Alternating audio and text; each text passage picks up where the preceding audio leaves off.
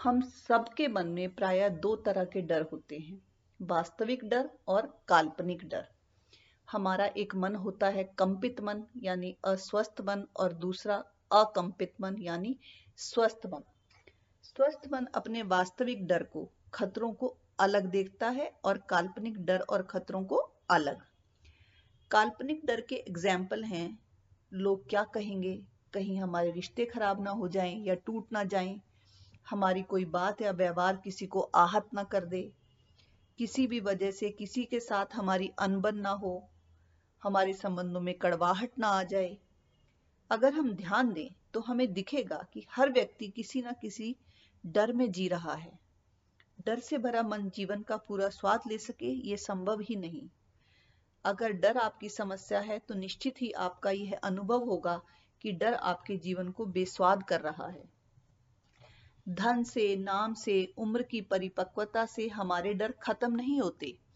हमारी नज़र में जो कामयाब लोग हैं, जिन्होंने पैसा, शोहरत और अपने अपने क्षेत्र में खूब नाम कमाया है, उनके भी अगर हम टीवी पर या मैगजीन में इंटरव्यूज़ देखें या पढ़ें तो पता चलेगा कि उन्हें भी किसी ना किसी तरह के डर होते ही हैं।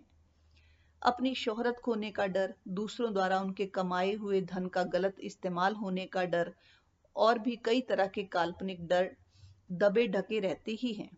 यानी कि डर हर व्यक्ति की एक संभावित समस्या है और हम सबकी ज़रूरत है कि ये जानने की कि इस डर से निपटा कैसे जाए। काल्पनिक डर हमें विरासत में भी मिलते ही हैं। अगर हमने समझकर अपने डर का उपाय नहीं किया तो डर से होने वाली बेचैनी और तनाव हम अपने बच्चों को भी आगे ट्रांसफ़र कर देंगे। हम अपने सामने आए हुए हर वास्तविक खतरे को देखकर, उससे होने वाले नुकसान के डर से सावधान होकर खुद को बचाने की हर संभव कोशिश करते हैं। ये बचाव की प्रक्रिया हमारे शरीर की एक खुद के लिए रक्षात्मक प्रतिक्रिया होती है मतलब डिफेंस मैकेनिज्म जैसे रोशनी में हम हर खतरे को साफ़ साफ़ देख पाते हैं और उससे अपना बचाव भी कर पाते हैं, पर रोशनी के अभाव में, यानी अंधेरे में, हम खतरों को ठीक से साफ़ साफ़ देख नहीं पाते। इसीलिए कोई भी कदम उठाने से डरते भी हैं और परेशानियों में भी घिर जाते हैं। इन सब के अलावा हमारे शरीर में काल्पनिक खतरों के लिए कोई रक्षात्मक प्रतिक्रिया भी नहीं होती। इसके लिए हमें अवेयर होना पड़ता है, सोचना होता है कि सब कुछ होते हुए भी जीवन का स्वाद इन काल्पनिक खतरों की वजह से बेस्वाद क्यों हो रहा है?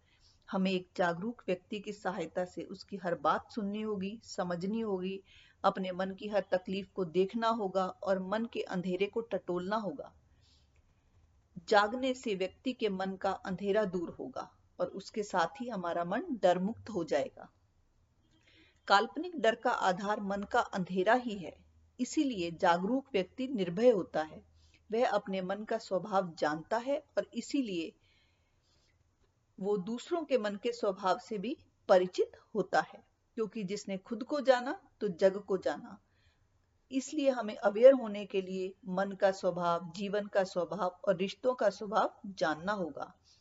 जैसे जैसे हम स्पष्टता पा लेते हैं, स्पष्टता यानी रोशनी। और रोशनी में हमें, हम साफ़ साफ़ देख लेते हैं और अगर खतरा नहीं है तो हम निडर होकर चलते हैं। खतरा है तो हम क्लैरिटी की वजह से खुद को खतरों में न धकेल कर बचकर निकल जाते हैं।